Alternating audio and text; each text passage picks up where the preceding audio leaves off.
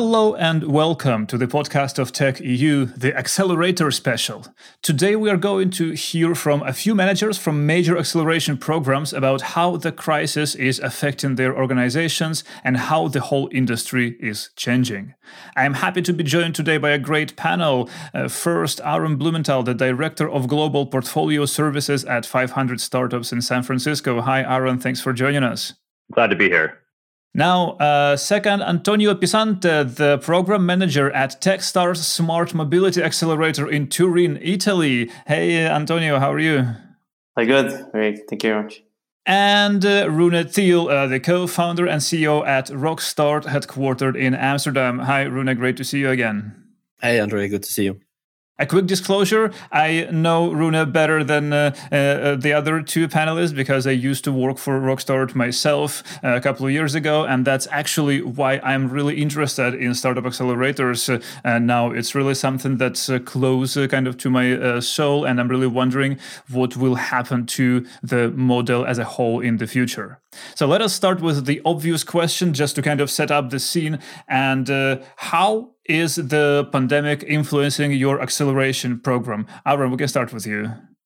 I see we're going alphabetical. Obviously, this is uh, something you can't plan for. And I know with uh, our program, 500 Startups in San Francisco, we were already planning to announce some changes, which were meant to be a bit more founder friendly, uh, such as our rolling recruitment model um, and a couple other things designed to accommodate our population, which is usually about 50% not from the Bay Area or sometimes more. So we'd been doing a little bit of homework in preparation for this without knowing that this is coming. But you know, the current challenge for us is, um, I think for most accelerators, you know, the the the long term value add isn't just the expertise you bring to the table; it's the connections that you're able to make. You know, I know when I went through 500 uh, back in like 2014, the thing that lasted were the conversations and the the friendships, the connections I made with other founders and you know that's that's hard to replicate in a digital format. So you know right now i think our biggest challenge isn't necessarily the curriculum or the mentorship. You know you can provide that via zoom. It's how do we find you know opportunities for people to uh, really connect with one another over you know a, a video conference. Right. Rune how about you? What's changing for you? What's the influence like? Yeah well similar here of course. Difficult to plan for but luckily enough, I mean, we we are building very specific programs within certain domains. Mm-hmm. So we have uh, three domains within sustainability, agri-food, energy, and and health. So societal themes that are positively impacting the world.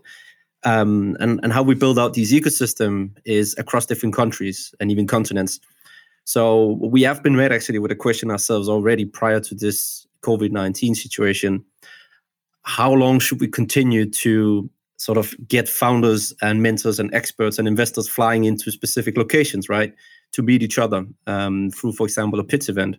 How can we do that in a more um, a sustainable way? How can we do it in a more hybrid way where you can both be there and meet and have that personal connection that Aaron is also talking about, but at the same time be able to join the program remotely.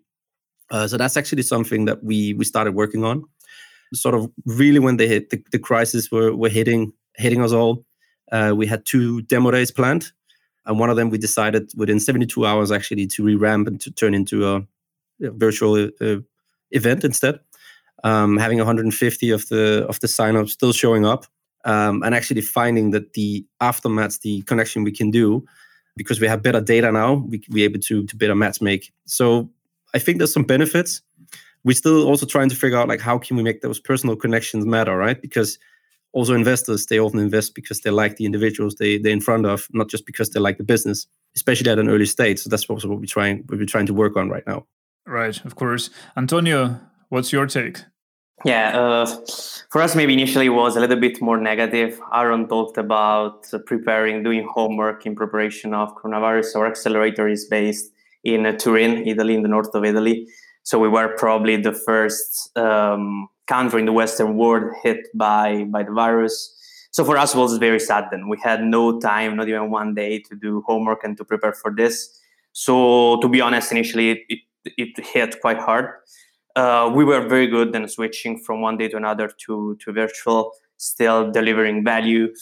Little bit hard because we have 11 startups uh, joining our accelerator in Turin from all over the world, from founders from nine different countries, all gathering in Turin for these three months.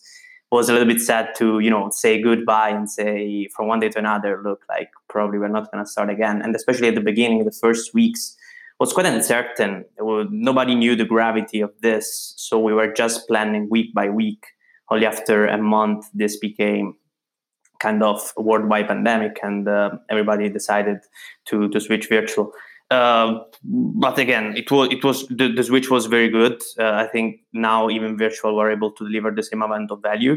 Uh, as uh, Rune and Aaron has mentioned, the personal connection is an important thing, which is not easy to replicate uh, virtually. Uh, Worldwide has been great huge support from Techstars, very reactive, reacted since day one to, to this new situation. Uh, decided what to do with the, all the 16 now accelerators that are ongoing worldwide. And uh, very good uh, reaction to this. Decided to move all the 16 demo days to virtual. And uh, so for us, uh, life was quite easy thanks to all this support.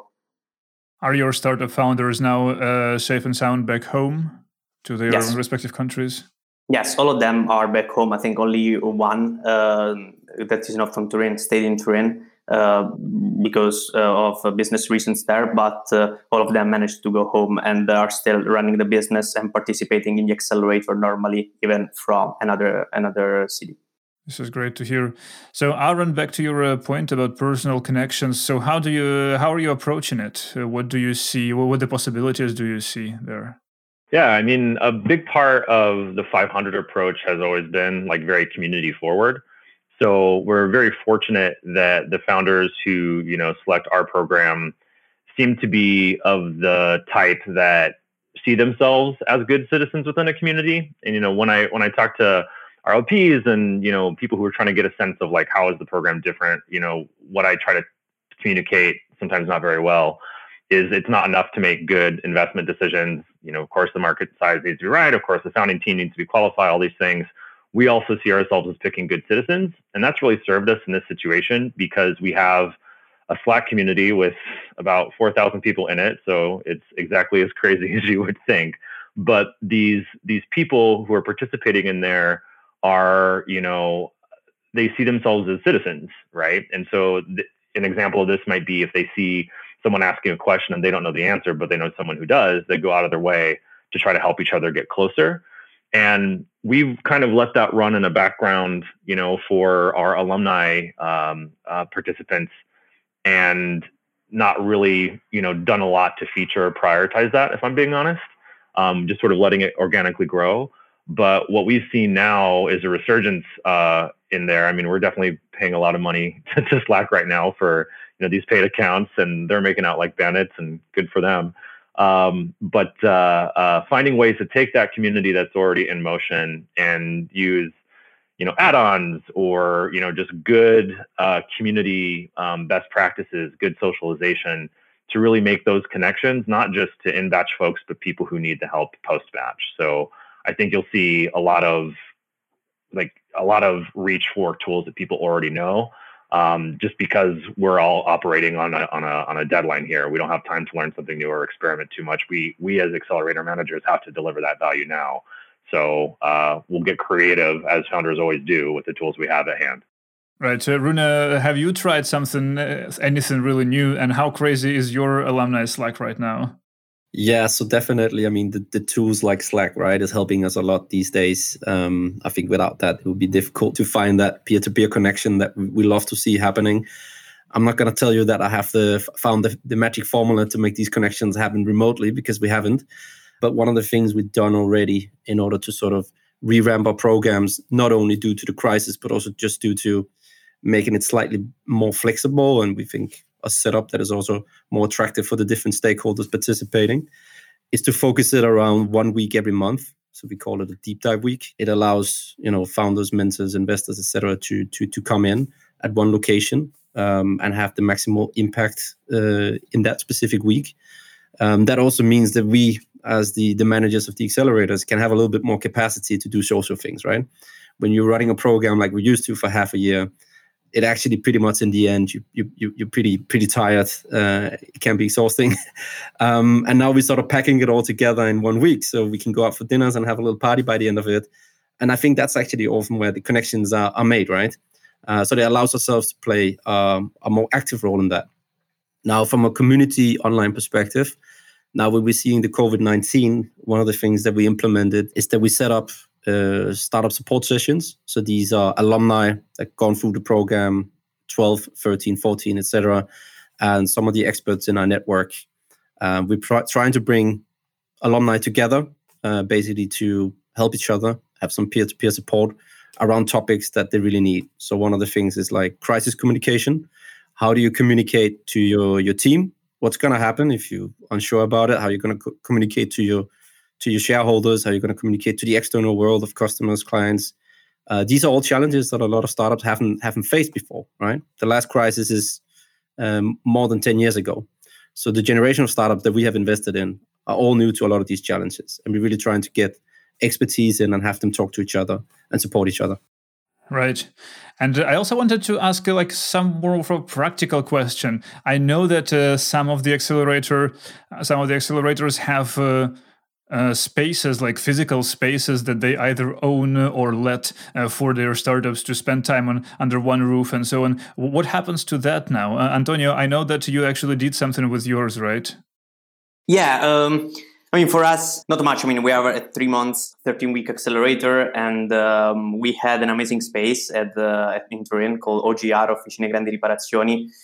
Unbelievable space. We are very sorry that we cannot be there. Um, but uh, now, um, I mean, yeah, now OGR is trying also the, the space where we are in the accelerator is also trying to give the, the space to, um, to the community to help coronavirus now it just offered to the health authorities to make it uh, become a um, hospital for medium intensive care for the meantime, uh, which is a very, very, very nice initiative from uh, from them.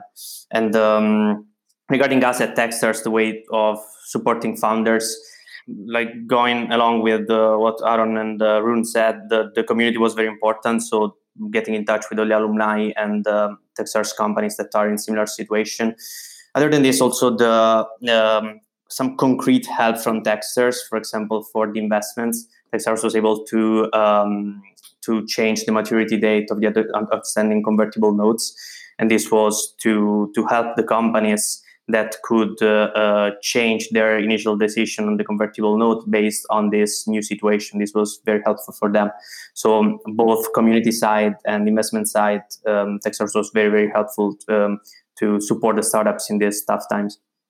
Right. Before we started recording, Rune, you mentioned that you were probably right now the only person in a 3,000 uh, square meter uh, space. So, uh, how is it going with your with your physical space? What are you going to do with it? Yeah, that's a really good question, Andre. I wish I wish I had the the, the answer to that question. Um, I mean, we have actually uh, five locations. We have three in the Netherlands. We have one in Denmark and one in Colombia, where we also run programs um, you know, we still see, of course, that we we will be in need of running events and having a physical space. Um, so it will exist within within Rockstart, and we're trying to find ways to be creative around it.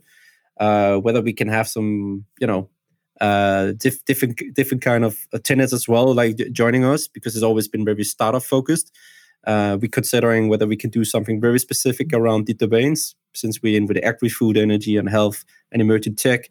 Could we have like specific spaces that would then encapture the entire the entire ecosystem? Right. That's that's one of the thinkings. But um, yeah, it's a good question.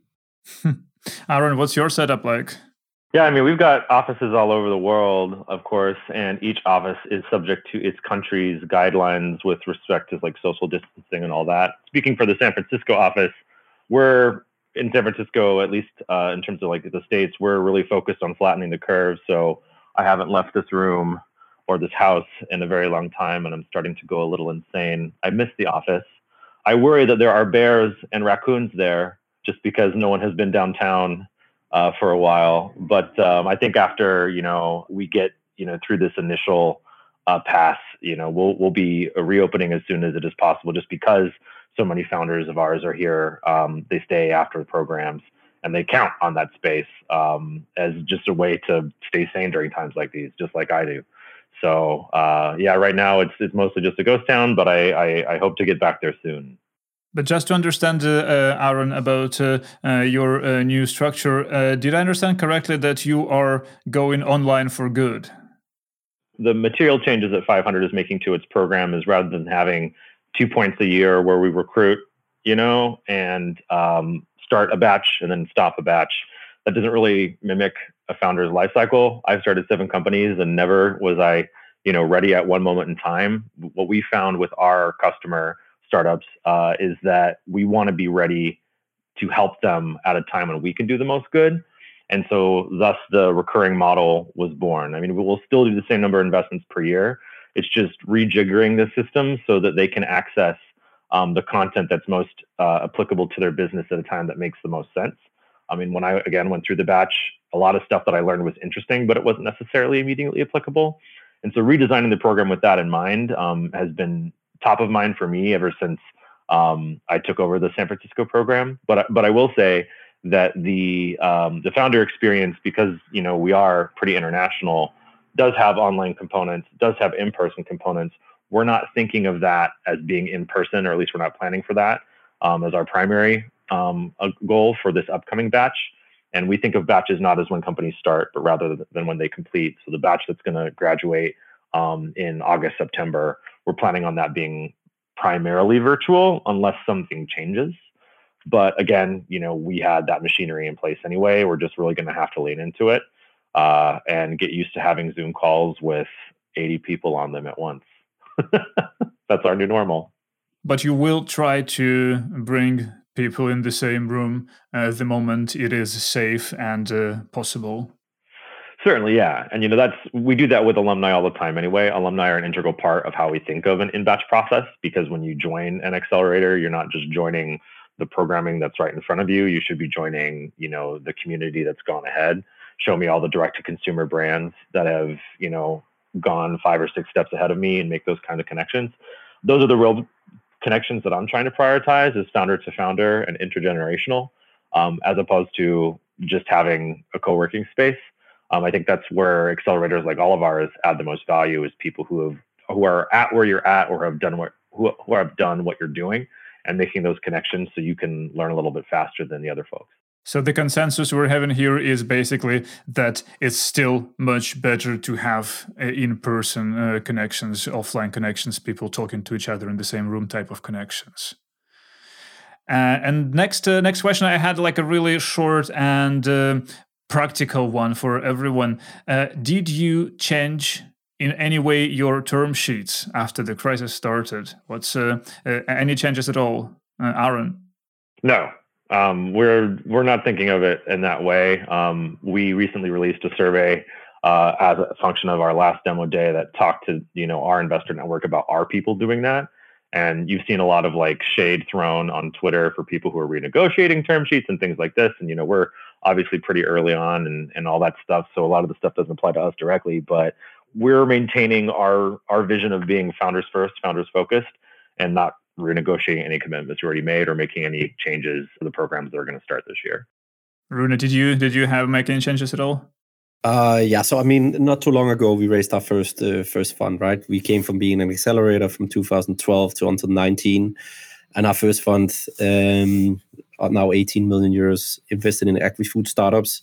I mean, we, we, we are just learning a lot. To, to tell you that we're not changing the terms moving forward based on those learnings uh, would not be true. So we're constantly reassessing. Um, but we have the same DNA. Actually, one of our core values is founder focused at all times, um, and that that that we will stick stick to. Of course, we want to make sure that we are the investor who will who will support them through this journey, uh, and that means that we will be offering attractive terms. That that's how to work with the best people, we believe. But what sort of changes do you envision will have to happen because of the because of the outbreak? Uh, we still we're still assessing it, right? But I think um, we we kind of looking at like what a certain certain caps on on a, on a convertible loan that we had, and whether that still whether that still holds uh, in a market, let's say uh, in a year from now, for example. Uh, but there's obviously no changes to to previous agreements. That should be very clear, right? Um, that's not the way to operate. How about yourself, Antonio? What do you, what do you think? Yeah, yeah. I mentioned before, like, uh, and, and I agree with um, with uh, with who spoke before me. Uh, founder first, so uh, not only like the investment terms won't change, and Techstars committed publicly not to change the investment terms and not to change any existing commitments, but also to support the founders even more during this tough time. So I mentioned before the extension of the outstanding convertible notes that are auto- automatically extend- extended, but also uh, Techstars is reoffering the convertible notes that were recently declined. It's reoffering the option to the startups to accept it again, given the the new um, the new situation, the whole new situation, and uh, and given the fact that the startups may reevaluate this offer. Right. Yeah, this is great.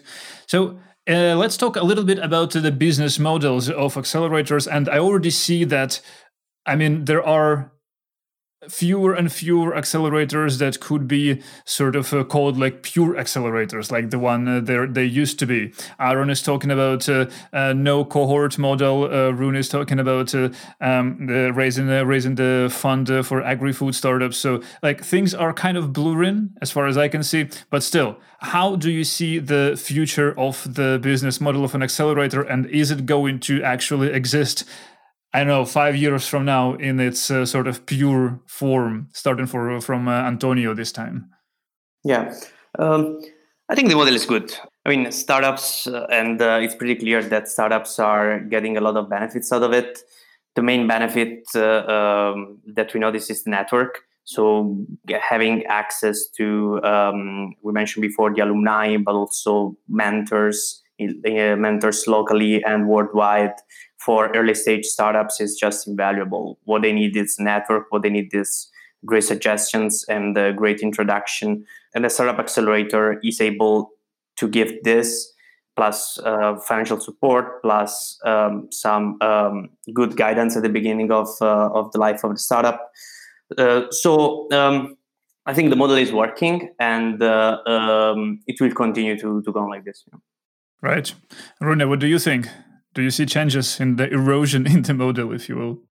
Yeah, so I think like the big peak of accelerators sort of happened around 2014, right? We started like 211, and I know Techstars is older, 500, I think 210 or so.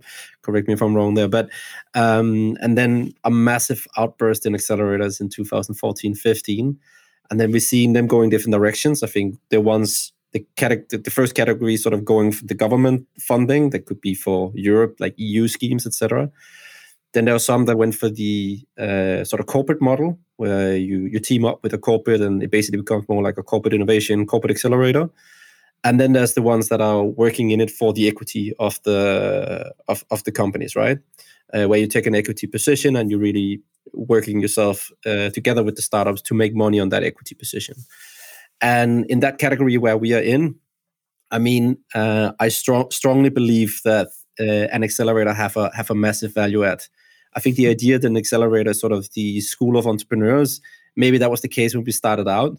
But right now, what what what what entrepreneurs are actually getting into is much more of a very condensed, very effective ecosystem that allows them to elevate in a in a short amount of time, both in terms of their learning on what it takes to build a company, but also in terms of what the industry actually looking for and get the connections. Um, and I think that will continue to be extremely valuable. And then the question is, of course, making money on that equity, right? When you're investing so early stage with really high risk, not everyone will will be able to to manage that um, because it means that you have to return money to investor maybe two, three, four times to be looked at as a as an interesting proposition um, for limited partners who will invest into funds that are running accelerators. So uh, it, it's really only time will tell to be honest. Uh, it's clear that some of the US-based one we also have in this call are already already there, have already managed to to, to secure that position, gone through one crisis already uh, for some of them. Um, but there's a whole sort of next level development, right, where the the accelerator coming a bit later still have to prove themselves as a as a position in the market. I would say. What do you hear from your own uh, LPs? So it, it's kind of I'm kind of talking about it as a new asset class, uh, not uh, venture, not venture capital, but accelerator VC. Uh, so it's uh, it's an earlier stage, it's more higher risk, it's a different dynamic of the funds, meaning we do a lot more more participations, and we really have focus on these this initial investment to add a lot more value in the in, in the early stage.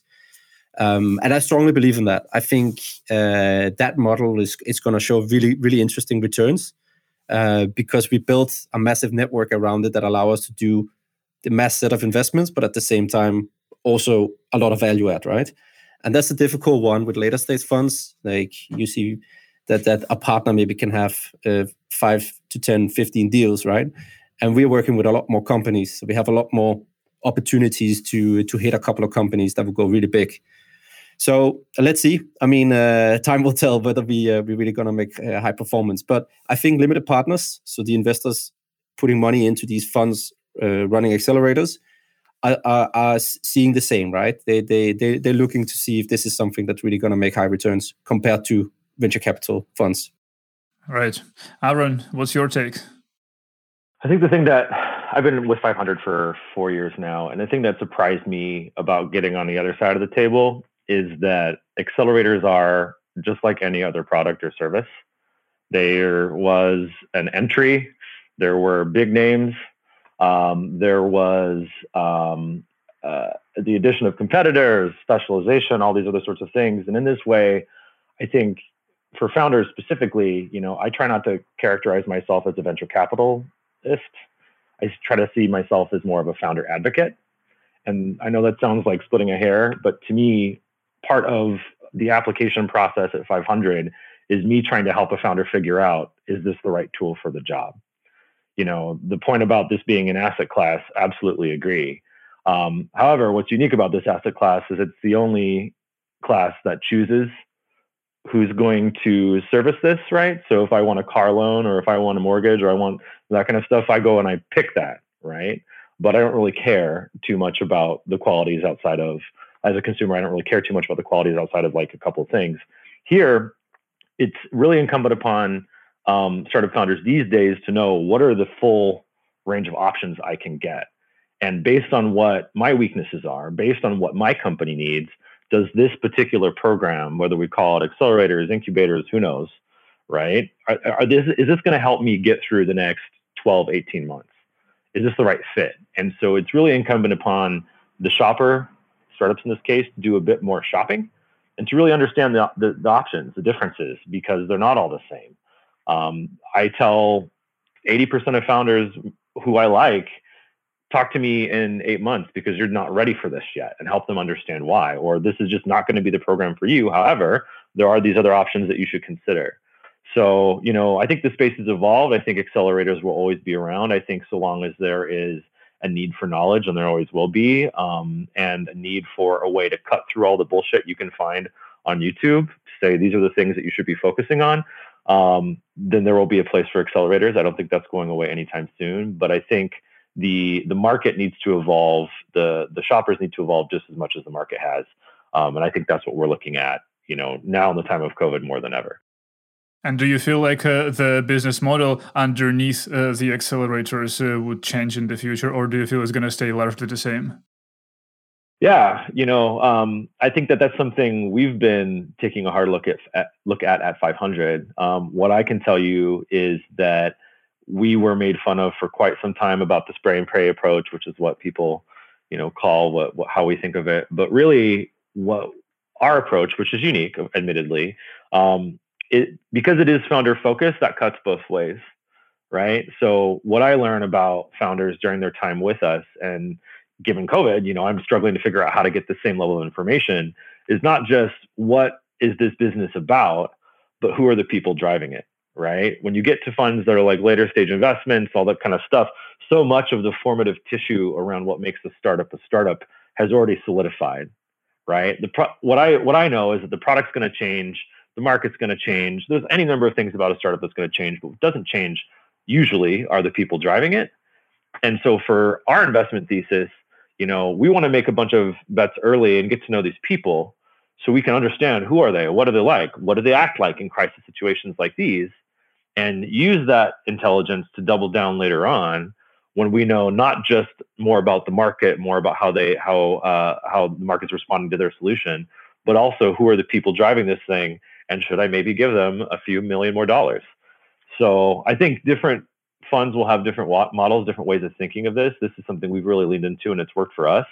But um, you know, I again, this is just like any other service or product; it's going to evolve, and I think you'll see a lot of other programs, whether they equity or not, evolving to adjust to you know what's currently available out there. Right. So we're almost through our uh, allowed uh, time for today. And uh, what I wanted to do is I wanted to ask you to do some crystal ball looking, if you will, uh, for uh, the startups. So, uh, Rune, I wanted to start with you because I've just read your recent post on Medium where you advise startups to postpone any fundraising effort until like 2021. So, can you just outline why do you think this is the right thing to do now? Yeah, that is, that is correct. I did I did write that up, and I also wrote if you can, because some startups True. cannot. Um, and obviously, we try we're trying to our best to support there. But reality is that in a situation like this, that that that just hit us from one day to the other, right? Um, investors, you know, the first thing they will do is they will turn around, they will look towards their portfolio, uh, and they will spend the first quarter or two to figure out like which companies still need need support for them, might need refinancing, might need new value proposition, new strategy, etc. Like that, that, that, that's their number one objective, right? And then they start looking towards the market again, um, and there everything has changed overnight. Um, so founders will, will, will probably you know f- find it find it difficult unless they're really benefiting from this situation or they're already on a very very strong stock trajectory. And if they are and already have shareholders, you would expect existing shareholders already to step in and show interest, right? So there will be some signaling effect uh, for the ones that are not able to uh, to raise financing from their existing shareholders, um, just because, yeah. Uh, well, the, the, the market basically will, will will start deciding which one have an opportunity to uh, to raise additional financing. So it, it will be challenging if you're not already in discussions uh, with investors. If you already have terms agreed upon, if you already have a term sheet, then you know make sure that you close it as soon as possible, get the round uh, yeah finalized, get the cash in, and, and make sure that you plan for for the situation. Um, but going out like starting a fundraising process right now, I think can be extremely challenging, especially if your performance is impacted due to this crisis. Because many investors would also, that's the last thing that I wrote about, like actually waiting it out and see what happens, right? Nobody in a hurry to deploy capital in a market where valuations are going down rapidly, where market opportunities for these startups are disappearing really fast. Um, so you could very easily waste your time as a founder trying to raise money in Q3 and Q4 and Q2, of course, that's win right now. So definitely push it as far as you can. And I let's see how this crisis develop. But let's say by end of the year, with expectation of closing in, in Q1 2021, I think would be a good strategy if you manage to restructure um, and maybe refinance with existing uh, shareholders in a way that you uh, you can get there. Right, Antonio. What are you advising your uh, startups in the in the portfolio now? Yeah, I agree with this. From the um, I agree with Rune. From the financial perspective, I think this is uh, um, this is the best advice. Like cash is king right now. Try to to to go through these um, tough times with the with the existing cash, leveraging on the existing shareholders for new rounds if are actually needed.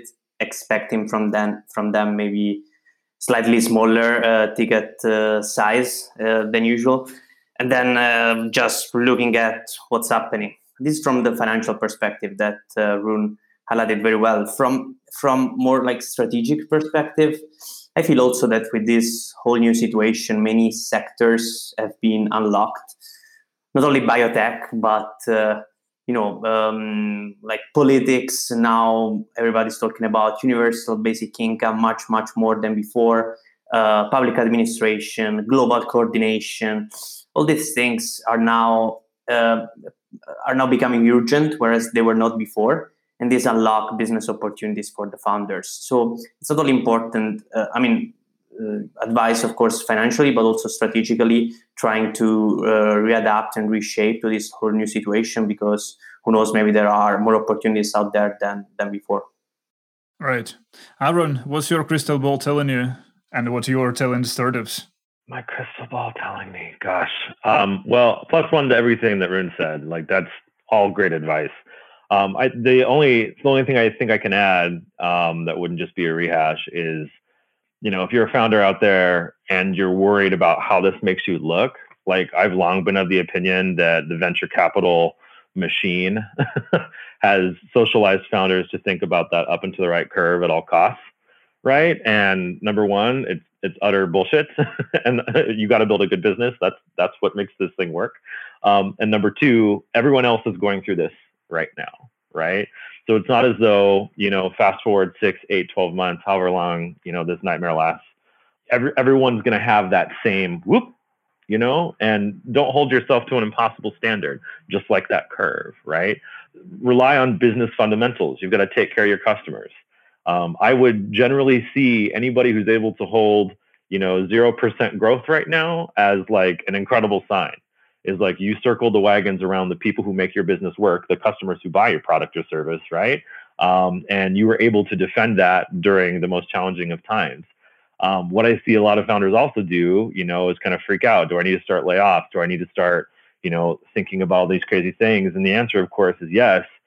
But it's not as though your customers, your staff, your investors weren't counting on you already, right? This isn't a new weight on your shoulders. It's just kind of taken a different shape. So it's important to recognize the gravity of the situation without letting that gravity crush you. And it, this is just the hand you were dealt. You know, th- this is a, your, your first major test of your ability to navigate a crisis as a leader. And it's important that you just recognize that and sit with it. And you're probably not going to get everything right. And that's also okay. This is why accelerators like what all of us operate here are so important is to help you think through these things. You know, these are the options I feel like I have on the table. What are the implications of picking each one? And get good advice from people who probably have a good idea of what they're talking about as opposed to going to YouTube and looking for, you know, whatever podcast is up, you know, that day. So much bad information out there. So yeah, this is a time for startups to rely on their networks to come back to their communities. Um, and I think, you know, uh, prioritizing the survival of the business and the sanity of the founders should be step zero in that process. Right. Brilliant. Thank you so much. And this is time for us to wrap it up. This is it for today's episode of our podcast. Thank you so much for listening. I hope you enjoyed it. And please help us spread the word. Tell a friend or colleague about the show and follow our updates on Twitter at tech underscore EU. Audio engineering for our podcast is done by SoundPulse. That is sound-pulse.com. Please feel free to email us with any questions, suggestions, and opinions at podcast at tech EU. Once again, great panel today. Rune of Rockstart, Antonio of Techstars, Aaron of 500 Startups. Thank you so much. Thank you for joining today. Thanks for your advice and your insight. Thanks for having us. Thank you. So, wherever you are, we hope you stay safe and healthy and can take care of yourself and people around you. Have a good week, and I'm going to talk to you next Monday. Bye bye.